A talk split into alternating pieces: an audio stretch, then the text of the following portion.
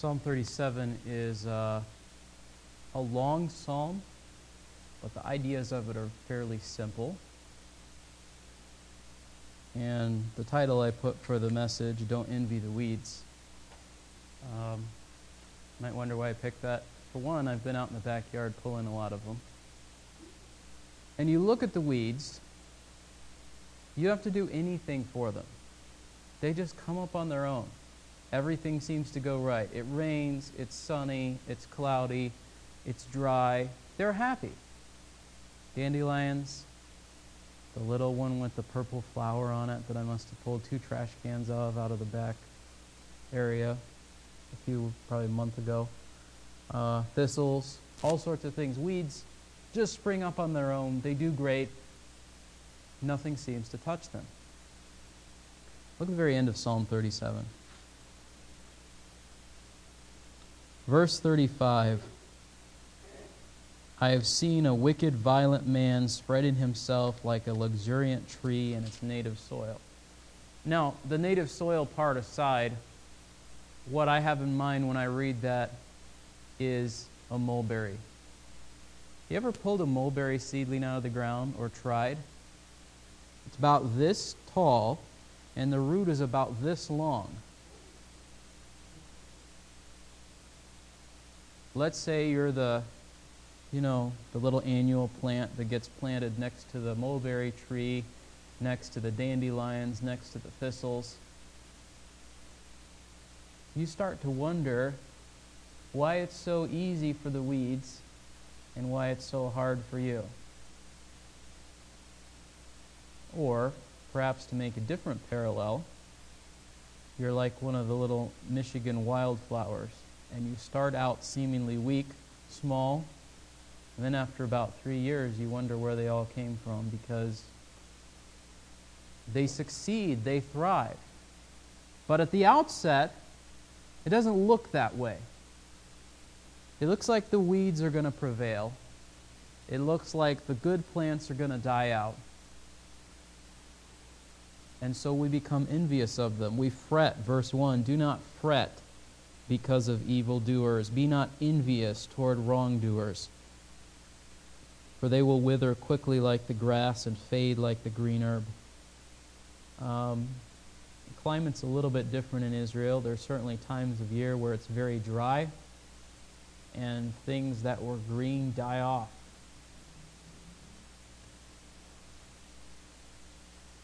David says, don't envy them, even though it looks like they're going to succeed. When God's time is right, they will wither and they will fade.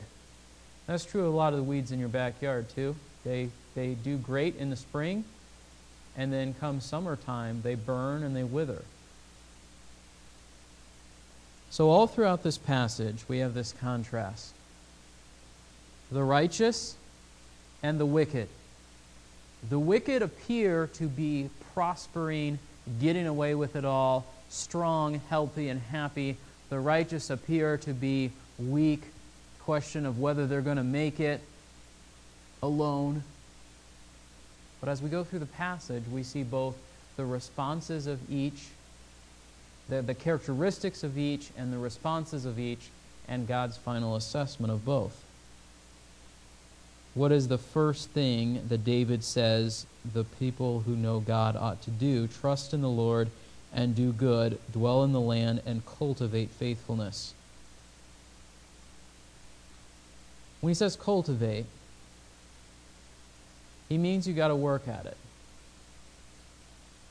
You have to get the hoe out of the shed. You have to get the big thing with the discs out of the barn. You have to work at cultivating faithfulness. It's not something that's going to naturally come to us. What naturally comes to us, if we are, like Jesus condemned the Pharisees, of our father the devil until Christ transforms our lives, we lie. We are untrustworthy. We are unfaithful. And so we have to work at being faithful. But it is connected with trusting in the Lord. The fear of the Lord is the beginning of wisdom. All the, the commands, the admonitions of Scripture, we can't fulfill them in our own strength, trusting in ourselves, that sort of thing. We have to start by trusting in the Lord. We also not only trust in God, just sort of believe him, follow him, do what he says. But verse 4 says, Delight in the Lord, and he will give you the desires of your heart. Sometimes people read this verse and they're like, If I just give God what he wants, he'll give me everything that I want. That's not the point of this verse. There is a sense in which, as we delight in God, the desires of our heart are fulfilled, but it's at least in part because God is transforming those desires to be what He wants them to be. It doesn't mean that we can't want things. Sometimes we get in a spot where we think that it's really holy if we don't want anything. It's really holy if we just lose all sense of individuality. That's not really Christianity. That's sort of like a Far Eastern mysticism. The one gets swallowed up in the holistic many, the life force of the universe. That's not Christianity. Rather, it is I am still an individual, but I am under God's control. I am having to choose to be obedient, not just passively sitting by and saying, God, whatever you want to happen, it's going to happen. Just let it happen. And so we have to, we have to walk this line between self sufficiency and the uh, let go and let God, I, I don't have to do anything. There's a biblical tension there you fulfill every responsibility God calls you to do, God will fulfill every promise that He has made. Obviously, the starting point for that is you have to know Christ as your Savior. I mean, that's not specifically in this passage. It does say trust in the Lord. And, and as we know from the New Testament, trust in the Lord, we do so through Christ. That's the starting point because we can't obey all the commands of God. We can't delight ourselves in Him. We can't commit our way to Him if we don't know Him. That's like saying, here's a random person on the street. Do you trust them? Do you delight in what pleases them? Do you um, commit your way to them? I mean, that'd be, depending on where you're walking, all that, that'd be pretty foolish, right? But we have to know God. We have to have a relationship with Him in order to do these things that are being talked about in these verses. But look at these, look at these confident statements. He will give you the desires of your heart. He will do it. Verse 6 He will bring forth your righteousness as the light and your judgment as the noonday. It's almost like you're, you're, you're in the dark and everybody else is in the dark, and there's this question of, well, how does everyone look in the light? No one knows because it's dark. God turns the lights on, shines the light, and the people that belong to Him are righteous and wearing clean clothes, and the people that don't belong to Him are in their sin, filthy, trusting in themselves. The contrast doesn't show until God reveals it. And so we're sort of in that point where we it may not be clear that we are right, that we are trusting in God as we should, but God's going to reveal it in his time. Verse 7 Rest in the Lord and wait patiently for him. So I said it's not complete abandonment of self to God and not doing anything, but there is an element of resting. Sometimes we look at rest as a passive thing because we think of like falling asleep at night and you just sort of lay your head on the pillow, and if your mind isn't full of a bunch of things you're thinking about, it just sort of sleep washes over you. But rest in the Lord is an active thing. It says to wait patiently for Him there's several kinds of waiting. There's a kind of waiting that says the person's going to be here at this time, and I have confidence they're going to be here at this time, and so I'm going to wait for them right here at this time. And then there's other kind of waiting that's like, I don't know if this going to show up, like when you're waiting for somebody to show up off of Facebook or Craigslist, something like that, and you're not really sure that they're going to show up. Had that happen earlier today, incidentally. Um, which kind of resting do you do in connection with God? Do you wait patiently for Him? Or do you say, you know what, I, I, I trust in Him, but I'm going to keep checking my watch. I'm going to keep, you know, making sure that you're, you're going to keep up your end of what you said you'll do. Are we resting in God the right way? And this goes back to what he said in verse 1 do not fret. Verses 7 and 8.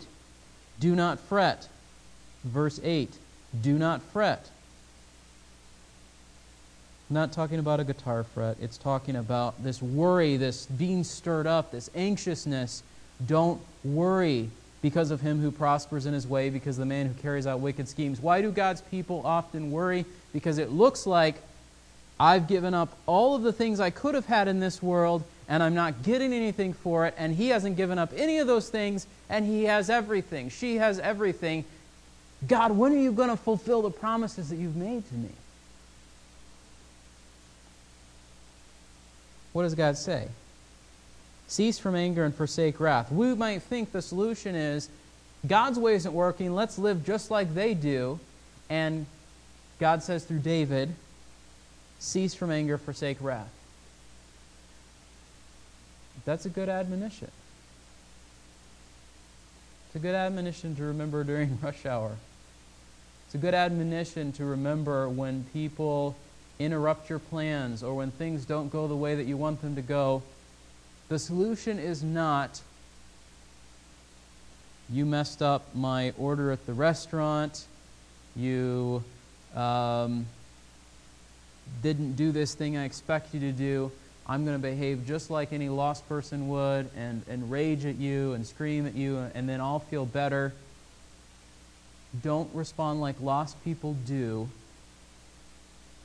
when it doesn't seem like God is keeping his promise. Instead, keep living the way God has called you to live. Why? Because the second half of verse 8 do not fret, it leads only to evil doing. Worry is a sin that we might easily think is not that big of a deal.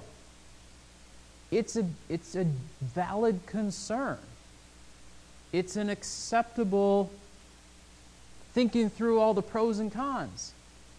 But when we worry, we cease to trust God. And when we cease to trust God, we trust in ourselves. And when we trust in ourselves, we sin. And so David is saying, don't live that way. Why? Because verse 9 evildoers will be cut off, but those who wait for the Lord will inherit the land. This theme is going to be picked up all throughout this passage. God's people, fulfilled promises, inherit, keep the land. God's enemies, cut off, punished, gone, forsaken, lose everything. But right here in this moment, it's like there's a curtain drawn over those two outcomes.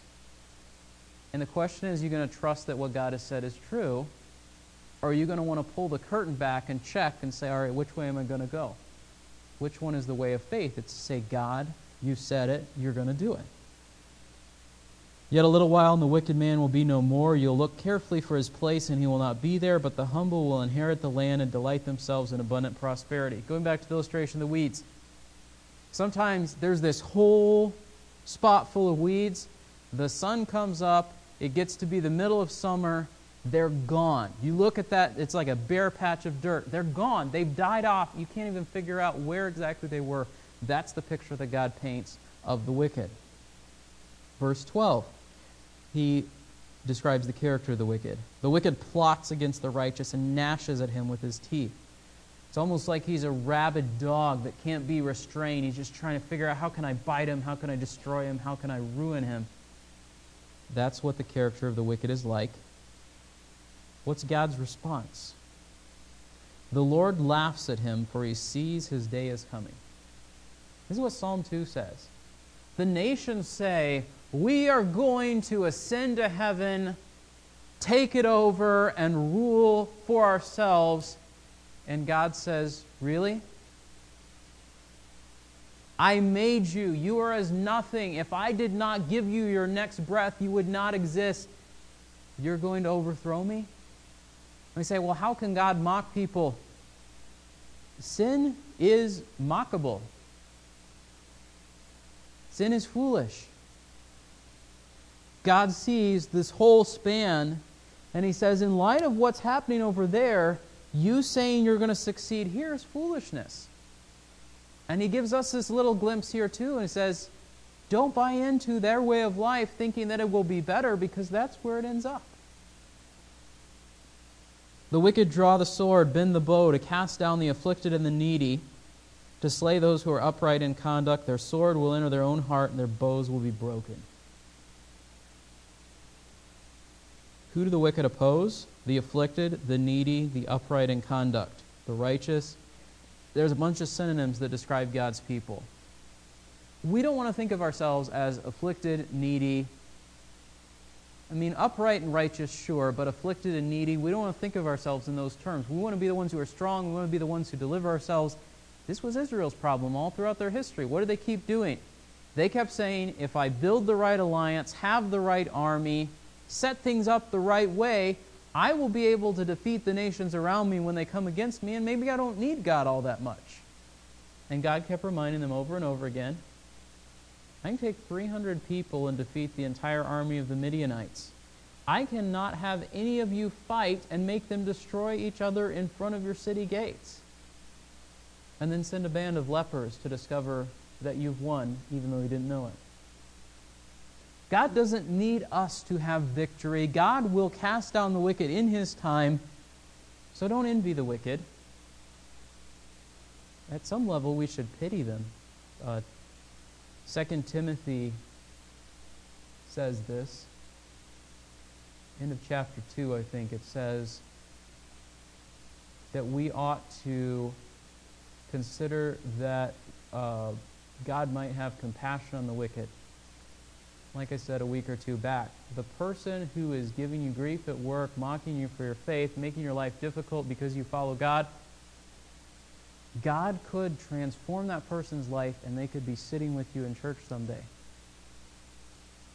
Can you both have a right response to the wickedness of people that, that affronts God and say it's wrong, and at the same time a compassion that says, and I was wicked and God could save that person, and that would be a good thing if He did. But if they don't turn, then what's said in this passage is going to be the end of it. Verse 16. This is a hard thing for us to wrap our minds around. Better is the little of the righteous than the abundance of many wicked. We're like, no, it'd be better to have a lot and be righteous. But David says here, speaking on God's behalf, rightly says, if you have nothing by the world's standards, but you know Christ, that is more valuable than everything else. Or Jesus said it this way What does it profit a man to gain the whole world and lose his own soul? The arms of the wicked will be broken. Here's what they seem to have strength, mighty army. God says their arms will be broken, their swords will pierce them, their bows will lie shattered on the ground. Don't envy them. In contrast, verse 18, or the end of verse 17, the Lord sustains the righteous.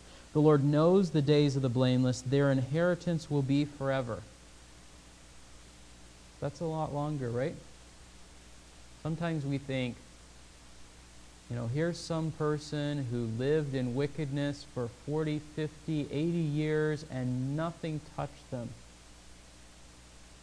God says to the righteous, their inheritance will be forever. Specifically, He's talking to his people Israel, but there's enough passages in the New Testament to know that the same sort of promises have been made to us as God's people today, right? They will not be ashamed in the time of evil, in the days of famine, they will have abundance. But the wicked will perish, and the enemies of the Lord will be like the glory of the pastors. They vanish like smoke, they vanish away. I think about um, was out in Washington Township the other day because I had to pick up more supplies for the cats and Tractor Supply had it cheap. And so I was out there and I was driving and there was a spot where last year there were plants that were six feet tall in a field. This year it's mowed down, nothing there. If that had happened overnight, that's the sort of picture that we see here. They're like the glory of the pastures. You've got huge wildflowers, tall trees, whatever, and then somebody comes in and says, nope, and they wipe it out. That's the picture that we have of the wicked. We see in another glimpse of the character of the righteous versus the wicked. The wicked borrows and does not pay back, but the righteous is gracious and gives. One of the aspects of the wrong character of the wicked person is this oppressing of the afflicted and needy, verse 14 and here in verse 21, the wicked borrows and does not pay back. They are always looking for ways to take advantage for themselves. and not to be honest in the way that they do business or in the way that they conduct their lives. Verse 21 But the righteous is gracious and gives. This. Um, This comes up again in verse 26, so I guess we'll talk about it then. Verse 22 Those blessed by him will inherit the land, but those cursed by him will be cut off. Again, you got that theme. Keep the land, cut off from the land. Verse 23 The steps of a man are established by the Lord, and he delights in his way. When he falls, he will be not be hurled headlong, because the Lord is the one who holds his hand. Think about a little child. I think about Maggie. She holds our hand a little bit more now than she did in the past. Sometimes she stumbles. We're there to hold her hand and help her not to fall. That's the picture that we see in this verse. God cares for us, is there with us, not in a, and if you have this on your wall, fine, it's not a problem. The footsteps in the sand thing, you know, Jesus picked me up and carried me. There's a little bit of sentimentality there, but there's a sense in which God is actually there even when we don't see Him, along the same lines as that. The question is who is the He that delights in His way? The NASB takes it that God delights in our way. Certainly, there's other passages that says we should delight in God's way. But I think there is a sense in which God, we delight in the Lord and he delights in our delighting in him, if that makes sense. Verse 25 and 26 I've been young, and now I'm old, yet I have not seen the righteous forsaken or his descendants begging bread. All day long he is gracious and lends, and his descendants are a blessing. Sometimes God's people go hungry. That's true in Paul's life, right? He says so in Philippians 4. But the promise that God made to Israel was as long as you follow me, I'm going to provide for you. And even when Paul went hungry, even when the Macedonian believers had hardly anything, even when the widow put her two coins in the offering and seemingly would have nothing for later on, there was a sense in which God was still there with them, taking care of them, watching over them. I'm not saying there's some sort of piety in giving away everything that you have, but there may be a lack of piety and godliness if we hang on to everything that we have too tightly. This is a great illustration to give to kids. Somebody gives you, depending on the age, 50 bucks, 500 bucks, 5,000, you know, if they're like 5 or 10 or 15. What are you going to do with it? Immediately, whole list of things they want to go buy with it.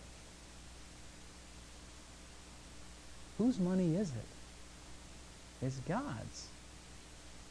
And there is the irony that often when we hang on to what we have, we don't have what we need.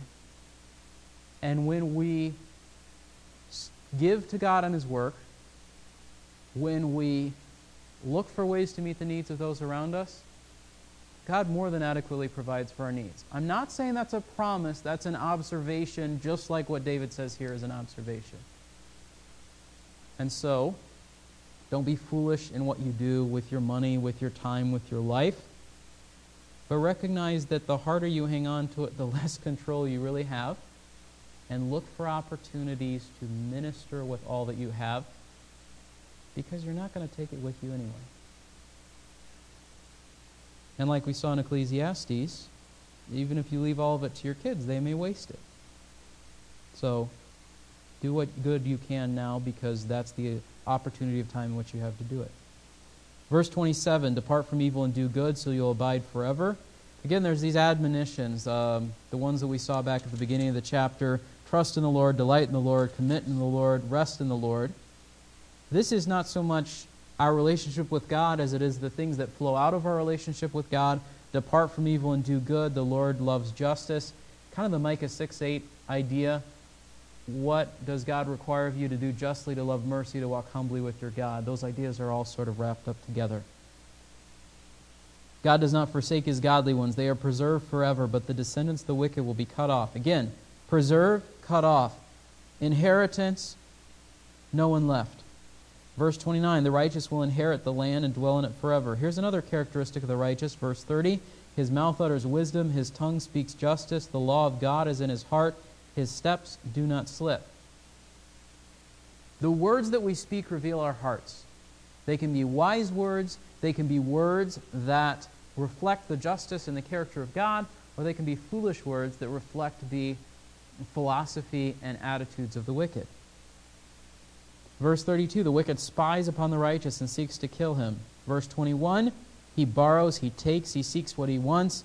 Verse um, 14 He tries to cast down the afflicted and the needy. Now, here in verse 32, he spies on the righteous and seeks to kill him. I mean, we're seeing that with the Pharisees at the end of Acts, right? Over and over and over again, the Jews try to kill Paul. They were wicked. They sought to cast him down. Verse 33 The Lord will not leave him in his hand or let him be condemned when he is judged. We see that in the life of Paul, right? He didn't do anything wrong. Verse 34 Wait for the Lord and keep his way, and he will exalt you to inherit the land. When the wicked are cut off, you will see it. God has not made to us, as his people in the church, specific promises of land nor should we spiritualize those promises and say that he's merely talking about heaven. He had a specific thing that he promised the people of Israel, and he fulfilled and is fulfilling that promise. But in the same way that God gives the inheritance of the land to his people, there's a sense in which we share in God's blessing of his people in a passage like 2 Thessalonians 1, where it says that you will have rest, you'll marvel when Jesus comes to be glorified there's this receiving of an inheritance, which we've already been promised, which the Holy Spirit is the down payment of, which Paul was so certain of. He says, You are seated with Christ in the heavenly places. And then we come to the verses we started with. I've seen a wicked, violent man spreading himself like a luxuriant tree in, his, in its native soil. There's a big tree behind my uh, house. It's a weed tree. It's a Siberian elm, something like that. It's uh, trying to break my fence. It drops stuff in the backyard. We had to trim some of it off before it fell on certain things. Um, that's the picture of the wicked. Weedy tree, looks strong, looks powerful, has weak branches, is possibly rotten inside. God is going to cast it down. We envy that. We're like, I wish I could be like that. It's strong, it's powerful, it's exalted, everything's going right. Whether the weed is a dandelion or a Siberian elm, God has the power to cast it down. And it says, not only will it be cut off, like, oh, there's the stump, there's the hole in the ground where I dug out the dandelion. Verse 36 He passed away, and lo, he was no more. I sought for him, but he could not be found. You don't even know the spot where it was. That's how complete the judgment of God will be. Verse 37, in contrast, mark the blameless man and behold the upright, for the man of peace will have a posterity, but transgressors will be altogether destroyed. The posterity of the wicked will be cut off. We look around us and we say, Look at that. And God says, No, don't look at that. Look at what I'm going to do. And the next time you look back there, it's going to be gone. And sometimes the next time you look back could be a thousand years.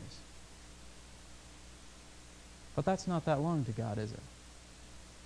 So, don't look at that and be amazed at that and say, I wish I was that. Because a few short decades, years, centuries, millennia down the line, it's gone and all of eternity spans out with nothing there but judgment and destruction. Instead, look over here, seemingly weak, seemingly without power, but God says, I will bless it, and eternity stretches out in the light of His glory. Last two verses The salvation of the righteous is from the Lord. He is their strength in time of trouble. The Lord helps them and delivers them. He delivers them from the wicked and saves them because they take refuge in him. Don't envy the weeds. Don't envy the wicked. God's going to win. You're on his side, you're on the winning side. And he will not forsake his people. Let's go to our time of prayer.